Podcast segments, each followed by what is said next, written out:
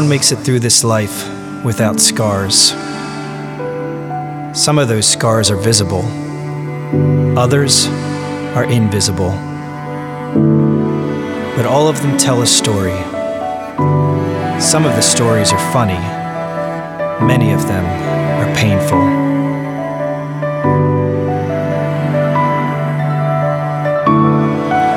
The Bible tells us that Jesus has scars too, from where the nails were driven into his wrists and feet, and from where the crown of thorns was driven into his brow, and from where the whips were laid across his back. As the prophet Isaiah said, he was despised and rejected a man of sorrows, acquainted with deepest grief. It was our weaknesses that he carried, it was our sorrows that weighed him down. He was pierced for our rebellion, crushed for our sins. He was beaten so that we could be made whole.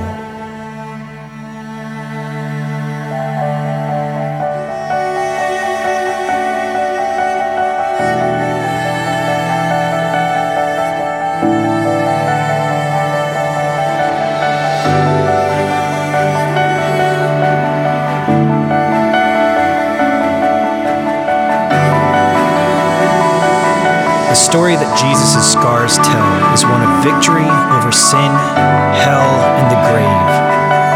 You see, the grave couldn't hold him, death couldn't keep him, and hell couldn't stop him.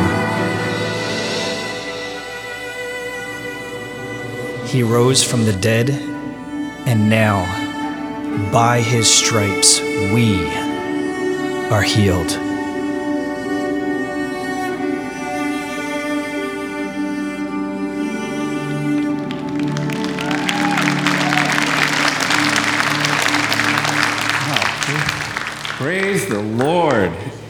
That was done by our very own Ryan Jackson. He's one of the teachers at Maranatha Christian School, one of our Bible teachers. He also happens to be a very good artist. So, would you give him a nice uh, hand? With how beautiful! Ah, praise, praise the Lord. So, I love this. I mean, so, you know, in the beginning in the Bible, it says, in the evening and in the morning was the first day. So, really, the day begins this evening. You get the, you're going to get a prize for all of eternity. You were the first ones to the tomb. And I want to say, he has been risen for over 2,000 years. Can I hear an amen and hallelujah? So, hey, let's uh, welcome, you know, tonight we have people, obviously, we want to welcome everybody that is watching online, not only here locally, but also those who are watching across the country. We have missionary families and military that all, are all over the place, and they're joining with us. We also have KSDW, uh, which goes all the way from Temecula, Murrieta, all the way to San Diego. So let's clap and welcome all of them. Great to have you guys with us this evening. And so, if you have a Bible, we're going to be in the Gospel of Mark, chapter 16.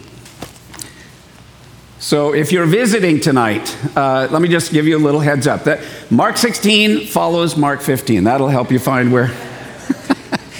Mark 16, and we're going to read verses uh, 1 through 11. But let's bow our heads and pray. Gracious Heavenly Father, we welcome the Holy Spirit. We thank you, Lord, just to be in your house and to worship you and to love you and to remember you and to thank you and to tell the story again. Uh, Lord, because you have risen and you have revealed yourself from heaven. And Lord, we thank you that this whole weekend, not only here at Maranatha Chapel, but Lord, in churches and villages and tents and huts and small towns around the world, the gospel of Jesus Christ, the good news that for God so loved the world that you gave your only begotten Son, that whoever would believe and trust in him should not perish, but have everlasting life. So, Lord, we pray that good news, we could rejoice in it as your children. We pray that those who need good news will hear the good news and receive it and receive the gift of eternal life. And it's in Jesus' mighty, wonderful name we pray and ask all of these things. And everyone said, Amen. So, by his stripes we are healed. That is uh, kind of our theme that Jesus Christ died on the cross 2,000 years ago in your place and in mine. And the Bible says that by his stripes we are made whole. We are saved because God did love us so much. He sent Jesus from heaven to the earth to come into the story. And I love this because God is a great storyteller. And he is the ultimate storyteller. And he has written this incredible story of humanity. And then, because he's the author, God wrote himself into the story. He stepped into the story through the incarnation of the Lord Jesus Christ.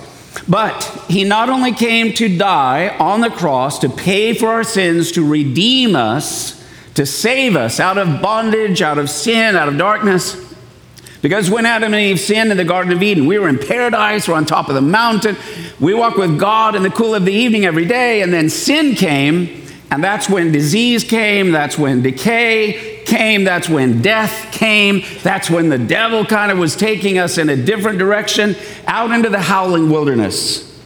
So, Jesus set us free, Jesus redeemed us by paying our debt. But he then also rose from the dead. The cross is important, but without the resurrection, it means nothing because a dead Savior cannot save anyone. Amen? So he is alive and he is risen. I heard the story of a Sunday school teacher. She had a bunch of third graders, and it was around Easter time. She's telling them the story that Jesus has risen and, you know, that he, he died for our sins, and on the third day, he came out of the tomb. The angel rolled the stone away. And when Jesus came out, she said, And what do you think his first words were? And the little girl raised her hand. She said, I know, I know, I know. And she goes, Yes, what? She said, Ta da! you, know, uh, you know, I. You know, ta-da doesn't even need to be translated from Hebrew into English, you know. It kind of says it all. Now, look, I don't know where you are tonight spiritually, uh, and I do know how many of you tonight, this Easter, you're doing great. Everything's going wonderful. It's a great evening. It's a great day. God is good. He's on the throne. And I know many of you have heard this story many times. And praise God. And we rejoice, you know, that we can be together and worship together in the house of the Lord and remember and rehearse the story that He has risen from the dead. But I also know that there are some of you who are sad uh, not, not because it's Easter weekend, but because, you know, Easter is kind of a time marker. And every year you kind of, you know, it reminds you, well, what was going on a year ago at Easter? And there are no doubt some of you here tonight, and there will be all the services this weekend, somebody that you know and someone that you love has passed away. They're not here this Easter. And so it kind of changes the whole dynamic of this season of the year. And I want you to know that God has something very special for you. God's heart is very tender toward those who are mourning, toward those who have lost, to those who are in pain. He's very, very compassionate, very sympathetic. In fact, that's why he didn't just hover above and just kind of wave his hand and say, Well, I love him and I'll forgive you, and then let's just go on.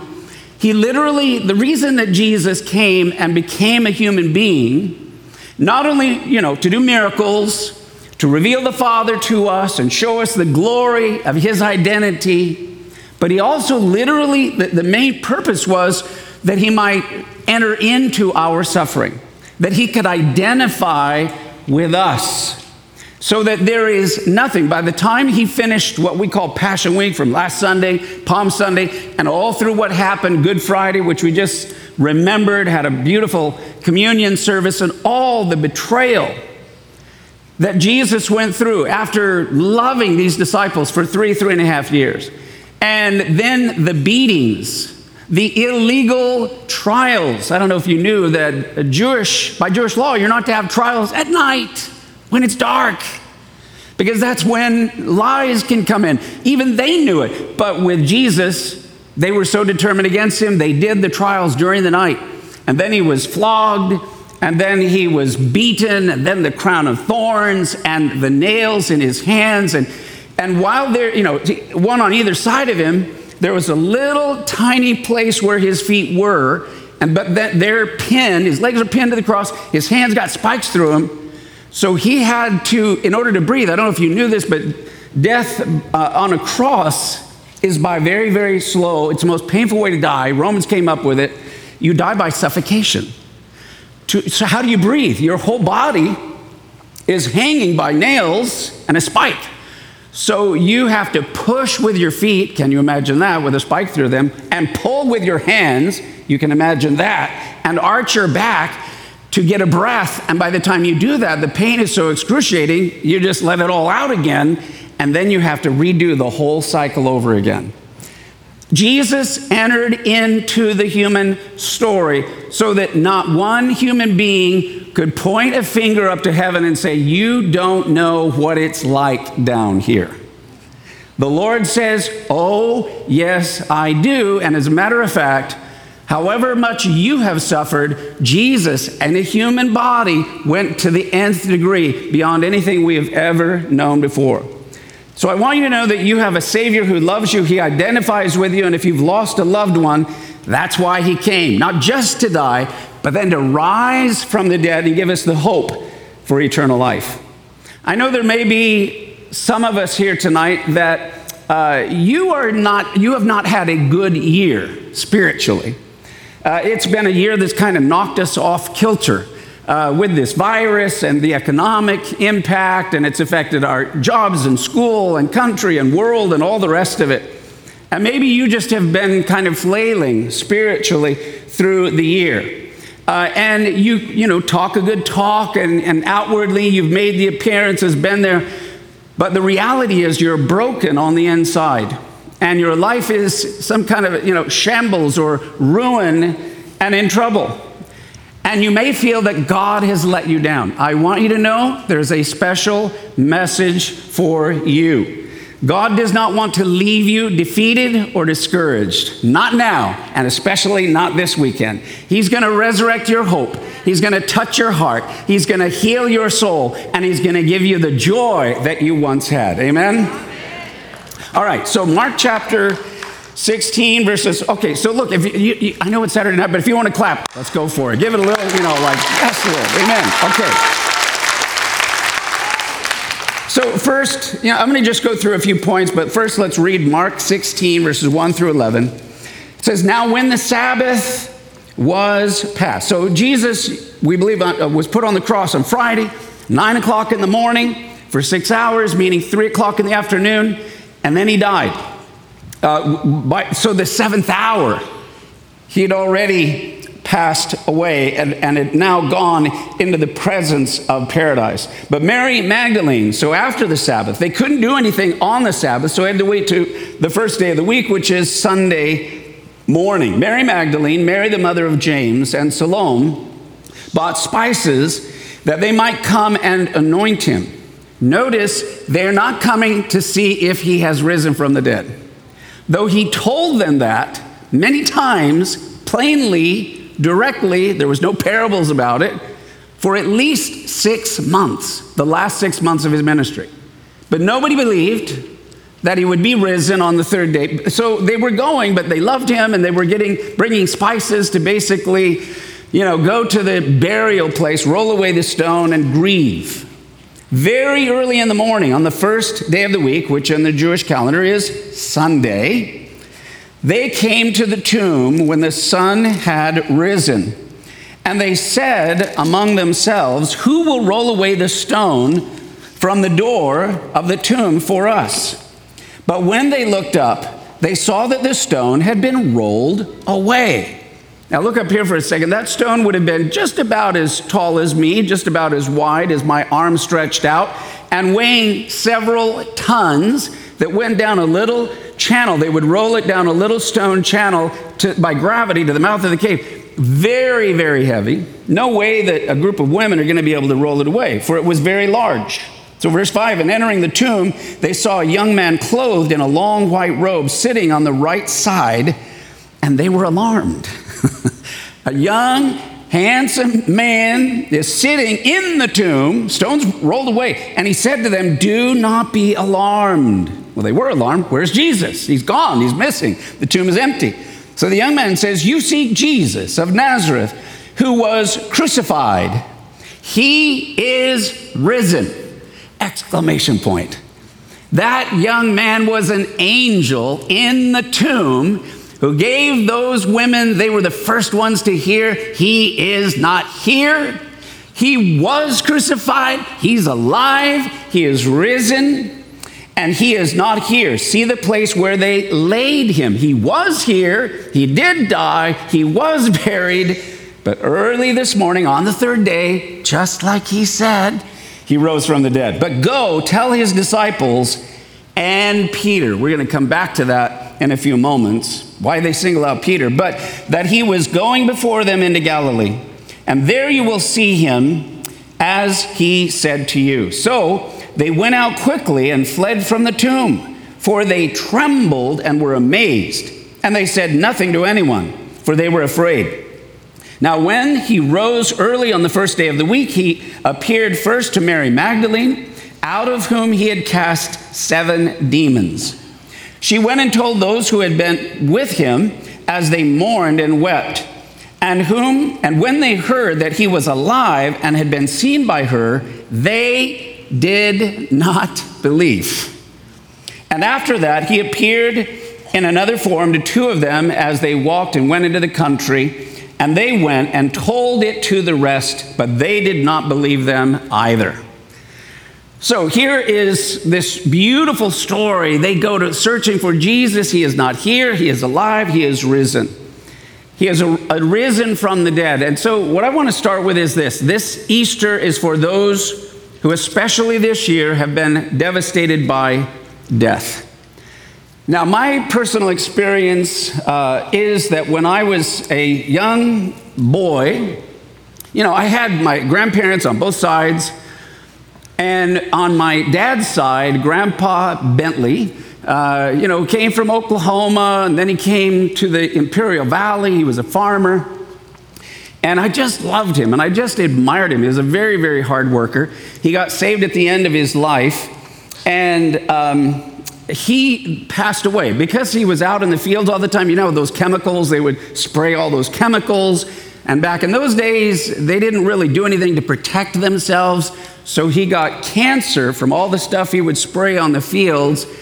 And I, I, remember that he was sick, and they came to San Diego to, you know, we were going to the hospital, and then he died.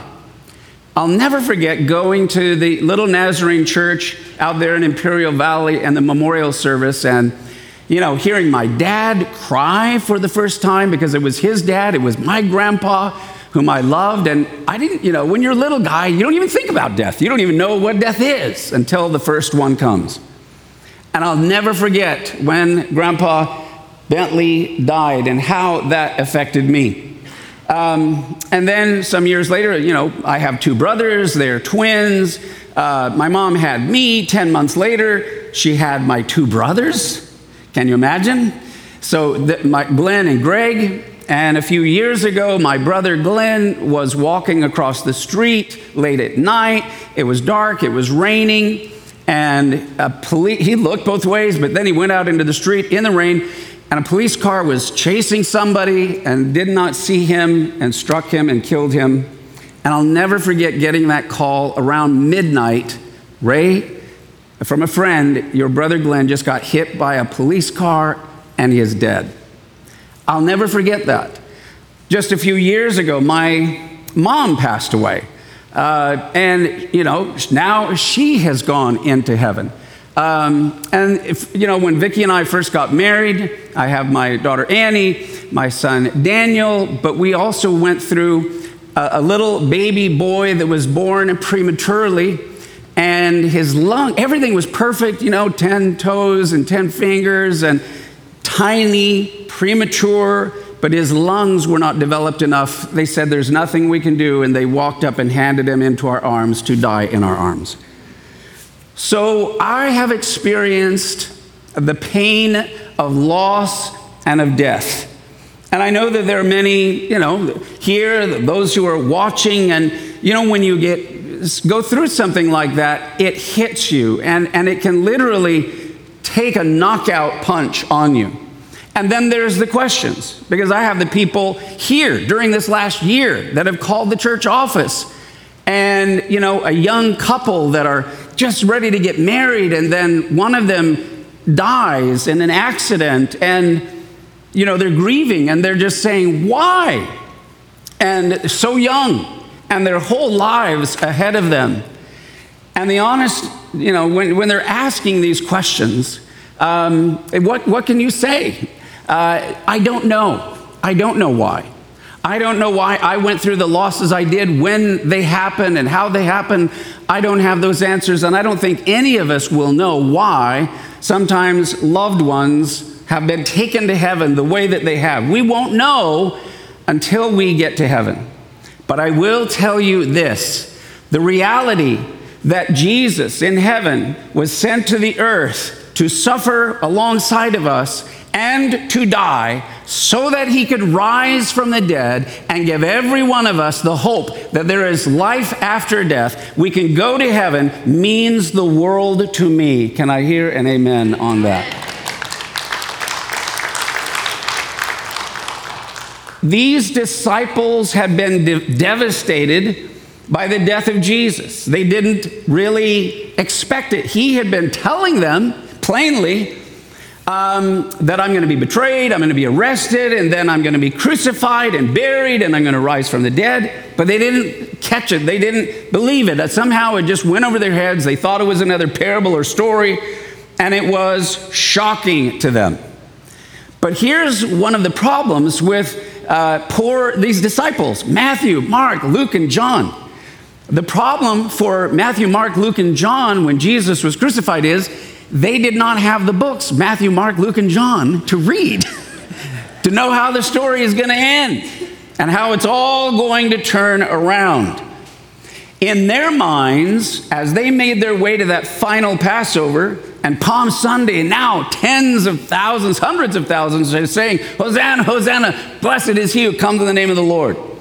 In their mind, Jesus was ready to set up his kingdom, drive the Romans out and that they would sit with Christ on his right hand, left hand, and rule and reign.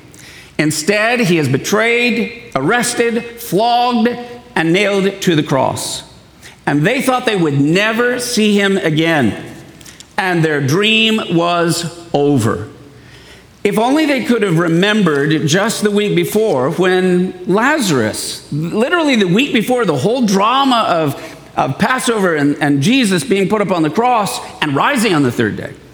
The week before, there was a member of their uh, beloved discipleship. His name was Lazarus. He lived with his two sisters, Mary and Martha, on the Mount of Olives in a little tiny village there. And he had died. And Jesus came one week earlier than all of this. And Martha's crying, Oh Lord, if you had been here, my brother would have not have died. And Jesus said, I am the resurrection and the life. He that believeth in me, though he were dead, yet shall he live. He said, Stand aside. He goes to Lazarus' tomb and he cries out, Lazarus, come forth. and Lazarus, who was, you know, in there in the mummified like the Jewish people do, he came. He comes walking out, blowing everybody's mind. Listen, when Jesus says your name and he calls you to come forth, you're coming forth no matter what's going on. Amen? And it, some of the commentators have said it's very good that Jesus said specifically Lazarus, because if he just said, all dead rise, everybody would have popped out of their graves and gone up to heaven before, but that wasn't the plan. So he said, Lazarus, come forth. But a little detail they would have remembered that had happened just the week before. Here comes Jesus. He'd heard that Lazarus was sick. Then he waited two more days until it was four days. So for sure, Lazarus is dead. He's not going to be resuscitated. And when Jesus first got there, knowing he's going to resurrect Lazarus from the dead, a week before his own resurrection, What did Jesus do? It's, it's the shortest verse in the Bible. It's only two words. You know what it said Jesus wept. Why did Jesus weep? I'm going to raise him from the dead.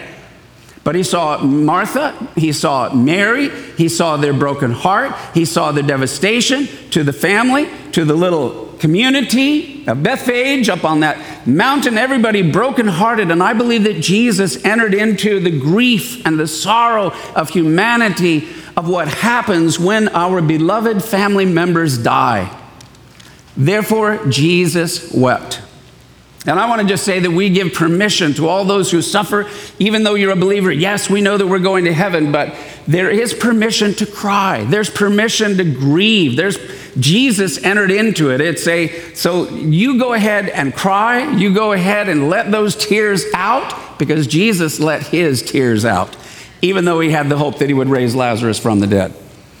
So this is amazing. The disciples now hear a message through their sisters that say, We saw a young man, there's an angel in the tomb, the stone was rolled away, Jesus is not there.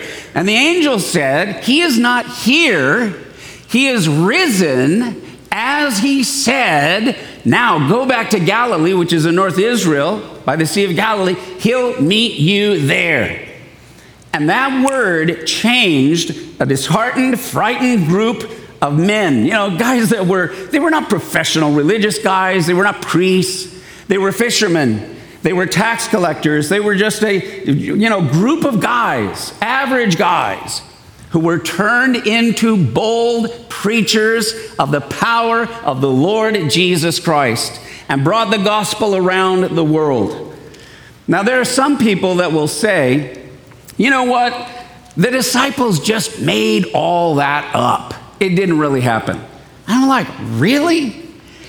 Do you know the story of these men? Because, you know, that's an accusation that some people, oh, they made it up and they just wanted to create a new religion and make people feel good about the suffering and sorrow of death. Well, guess what? Every single one of these fishermen, tax collectors, normal working class guys went on the rest of their lives. I mean, their lives were changed.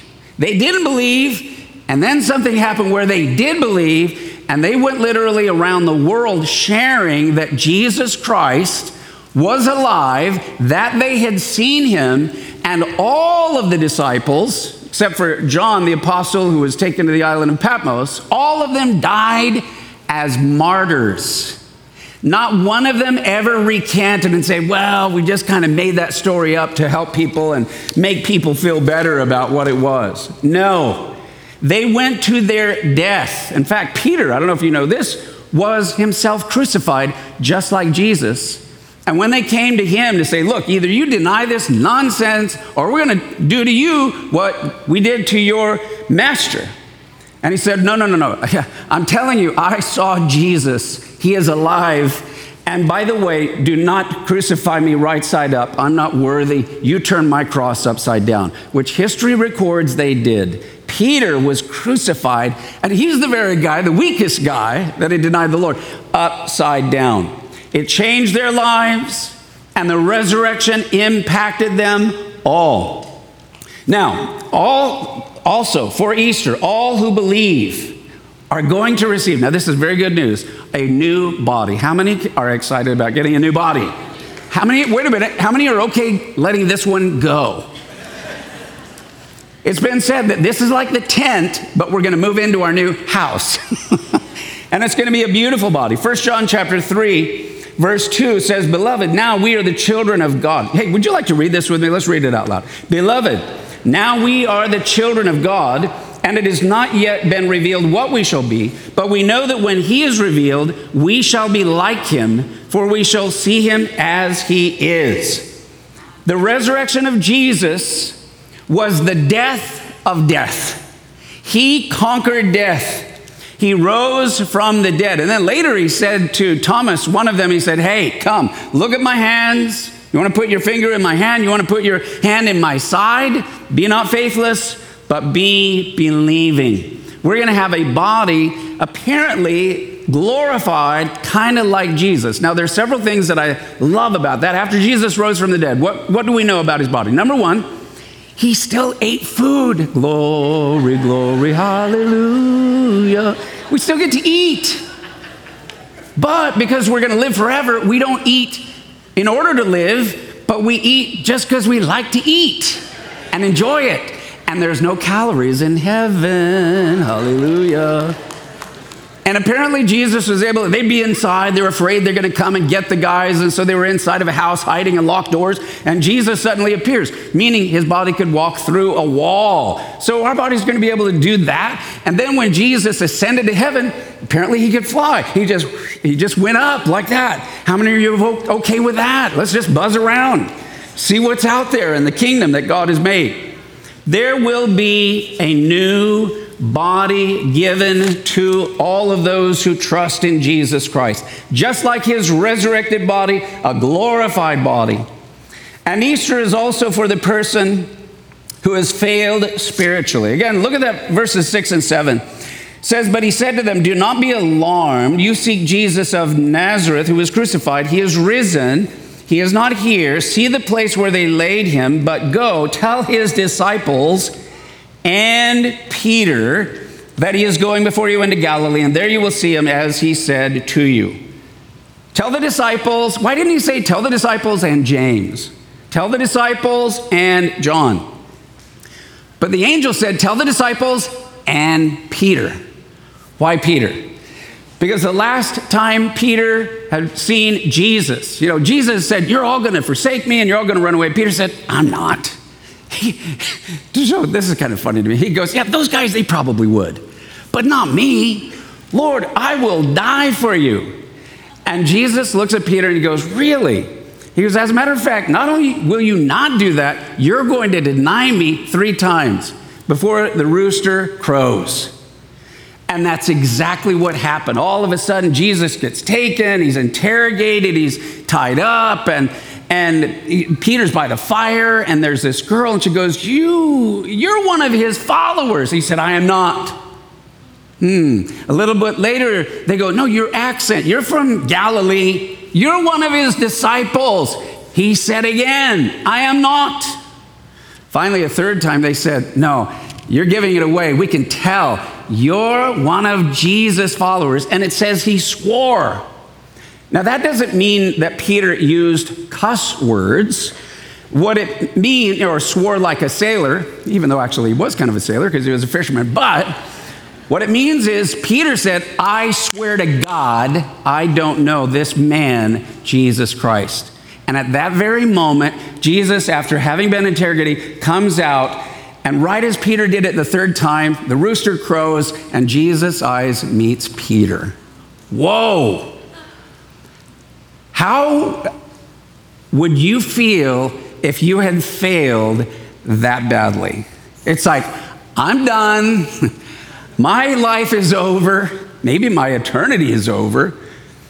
And then you hear that Jesus is alive, he is risen. Some young angel guy said, when the stone was rolled away, go tell the disciples and Peter. I love that. Because in that, what Jesus was saying is, you know, by the way, do you think Jesus was surprised by Peter's failure? No, he actually predicted it. He told him, This is what you are going to do. This is what's in your heart right now. But know this, Peter, I'm not going to give up to, on you. In fact, I'm going to, after you know that I'm alive, I'm going to give you the keys to the kingdom. You're going to be one of the leaders of my early movement of the church, bringing the kingdom of heaven to the earth. How many love a God that can forgive like that? Amen. So you may feel like you are a failure. You may feel you have blown it. So let me say it to you as simply and directly as I can. We serve a God who gives second chances. Amen you can have another chance. But Easter is also for the person who feels that God has let them down. Uh, and you know, look, I mentioned the death of a loved one. You may have, you may feel like, you know, God, you could have, you know, kept them, or they should still be here, or maybe some other tragedy, something else has happened in life. and life has not been going the way you thought it would if you believed in God, and so you've kind of drifted away. You've left Him alone. You've kind of stepped back from your early faith. Maybe you hoped at this point in your life you would finally be married, and you're not married yet. I have a word of encouragement to you. Relax. You're only 18, you've got time. uh, but, or maybe you've gone through a marriage that has fallen apart, a marriage that has failed. You wanted success, and now it's been so hard and everything has been taken away. I want you to know this that God will, He will not disappoint you. He will take you back. He will wrap His arms around you. He will embrace you and give you more love, more joy, more hope, more peace, and restore you and get you back on the path of His everlasting love. Amen? Amen. Okay, look with me in verses 12 and 13. Easter is for those who are going in the wrong direction. Verse 12 it says, And that after that he appeared in another form to two of them as they walked and went into the country, and they went and told it to the rest, but they did not believe them either. There were two on the road to Emmaus, and they had been in Jerusalem, they had seen, been at the crucifixion, Jesus is crucified, so they lost hope. They left. The disciples in Jerusalem, they left everybody and they're walking to their home in Emmaus. And a stranger comes up alongside of them and he goes, Hey, guys, why? You guys seem really depressed, really bummed out, if I could paraphrase. He goes, What's the matter? And they both look at him and they say, Hello, you're Jewish, right? You've been in Jerusalem for Passover. Jesus of Nazareth, for the last three years, the guy's been doing miracles and the following is built and built and built, and we thought he was the one. And then he was just crucified and he's dead and he's buried. And they did not realize that this stranger who had come up to them was Jesus, incognito, who says, Well, that's very interesting. He says, So you thought he was the Messiah? Yes, we did. And then he begins to explain to them, well, what you've described is exactly what the prophet said would happen. The Messiah would come, he would be betrayed, he would be rejected, he would be like a lamb that would be sacrificed, and on the third day he would come back.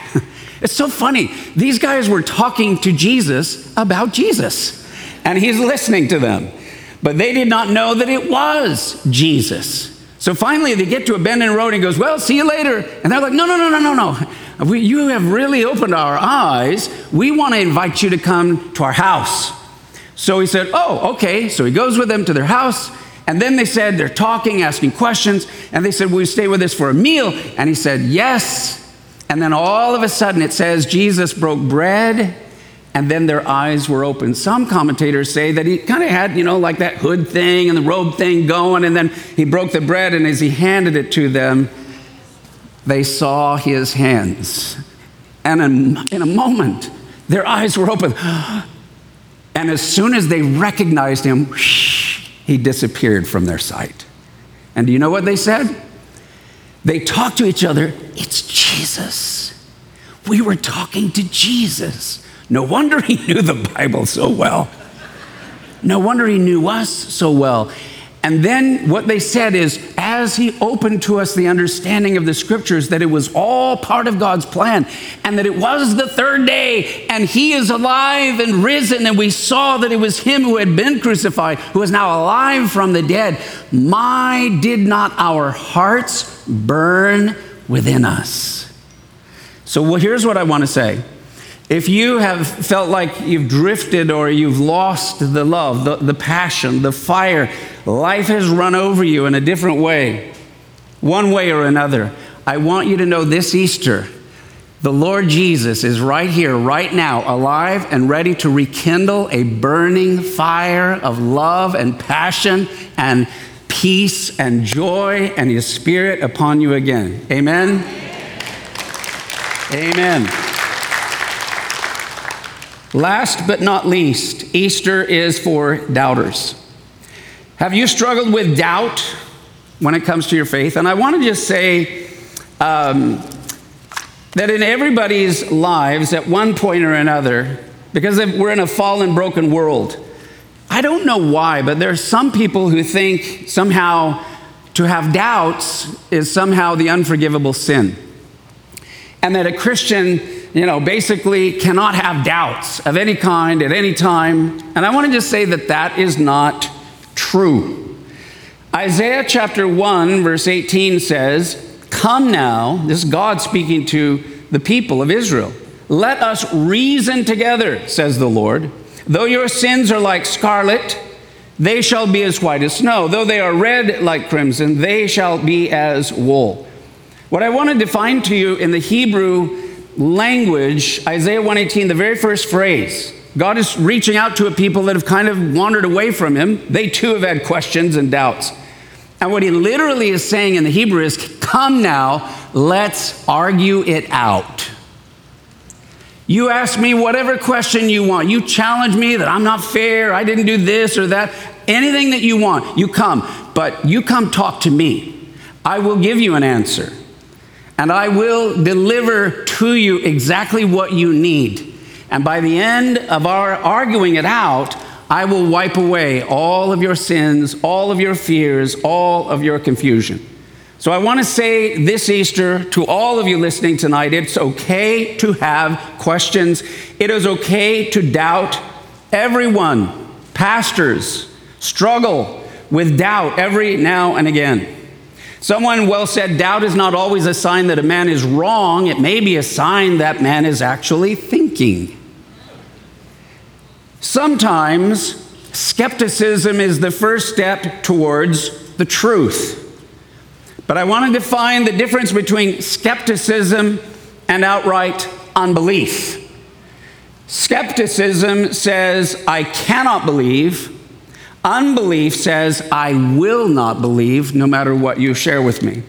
Skepticism is honesty, unbelief is stubbornness. Skepticism is looking for the light, and unbelief is contentment with the darkness. Thomas finally said, You've all been saying this. I haven't seen it. I haven't heard it. I won't believe till I put my finger in his hand, my hand into his side. Jesus, with that new body, walks in through the wall, and then he says, immediately singles out, Hey, Thomas, come right here. Put your finger in my hand. Put your hand in my side. The scars were there, healed in the new glorious resurrection body. He said, But believe and stop not believing. Thomas did not come drive his finger into his hand. He didn't need to. He didn't put his hand into his side. He saw it. He dropped to his knees and said, Oh, my Lord and my God. God has that answer for each and every one of us. So, where are you spiritually tonight? I want you to bow your heads and close your eyes. Maybe you're mourning the loss of a loved one. As I said, Jesus said, I am the resurrection and the life. He that believes in me, though he were dead, yet shall he live. Maybe you feel like a failure. God gives second chances. Return, you backsliding children, and I will heal you. And for those who feel that God has failed you, I want you to know He has not failed you. He still has a plan he wants to be part of your life. But like the two on the road to Emmaus, you've got to invite him to your home. He wants to walk with you on the road to life. Jesus said, I stand at the door and knock. If anyone hears my voice and opens the door, I will come into them. The bottom line is this I'm going to give you an invitation, an opportunity. Jesus wants to come into your heart, or he wants to return to the place of being Lord of your life. So, with their heads bowed and eyes closed, would you say tonight, yes, Pastor Ray, because I want to pray for you. And when we pray together, do you want to know that when you die, you'll go to heaven? Do you want to know that your sins have all been forgiven? Do you need to be restored? Do you want to know that you'll spend eternity with Him in a new and glorified body? Do you want to have the hope that whatever has fallen, broken, or the losses we've suffered here, for those who know and believe and trust in Him, there is a future and it's a family that will be together, the family of God forever and ever and ever. And if that's the desire of your heart, I want you to just put your hand up, you just put it up high, and then you can put it down. I want to pray for you wherever you are. God bless you. God bless you. Amen. Amen. God bless you. Thank you. You can put them down. Let me ask this How many of you would say, Yes, Pastor Ray, I want you to pray, but uh, for me, I've known the Lord, I've walked with the Lord, but I don't know where I stand with the Lord now.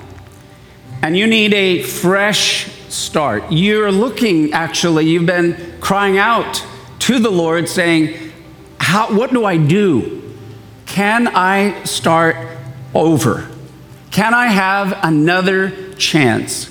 And what I want to say to you tonight is yes, we've just seen from the Bible, from the scriptures, and from one of the closest disciples to Jesus. So he told Peter, Not only are you forgiven, but I have a destiny yet for you. I'm not finished with you. I know you, I knew you, and everything that you've gone through, I can fix, I can heal, I, I can make new. So, how many of you would say tonight, yes, Pastor Ray, pray for me. I'd like my, I'd like to start over. I'd like another chance. I need a fresh start to walk with the Lord in closeness to Him. Would you put your hand up? And I'd like to pray for you. God bless you. God bless you. God bless you. Thank you, Father. Amen. Thank you, Jesus. Father, I thank you for these who have raised their hands, and I pray that you give them strength and courage tonight uh, to stand to receive all that you have for them. Lord, we thank you for your word. We thank you for the gospel. We thank you for your Holy Spirit. We thank you for this weekend that gives to us life and gives to us the hope of eternity. We thank you and praise you in Jesus' mighty name. And everyone said, Amen. Thank you for listening to this podcast from Maranatha Chapel. If you haven't already, please subscribe for weekly messages. Feel free to share this podcast and join us for our weekend services held Saturday evening or Sunday morning. Visit our website at www.maranathachapel.org for more information.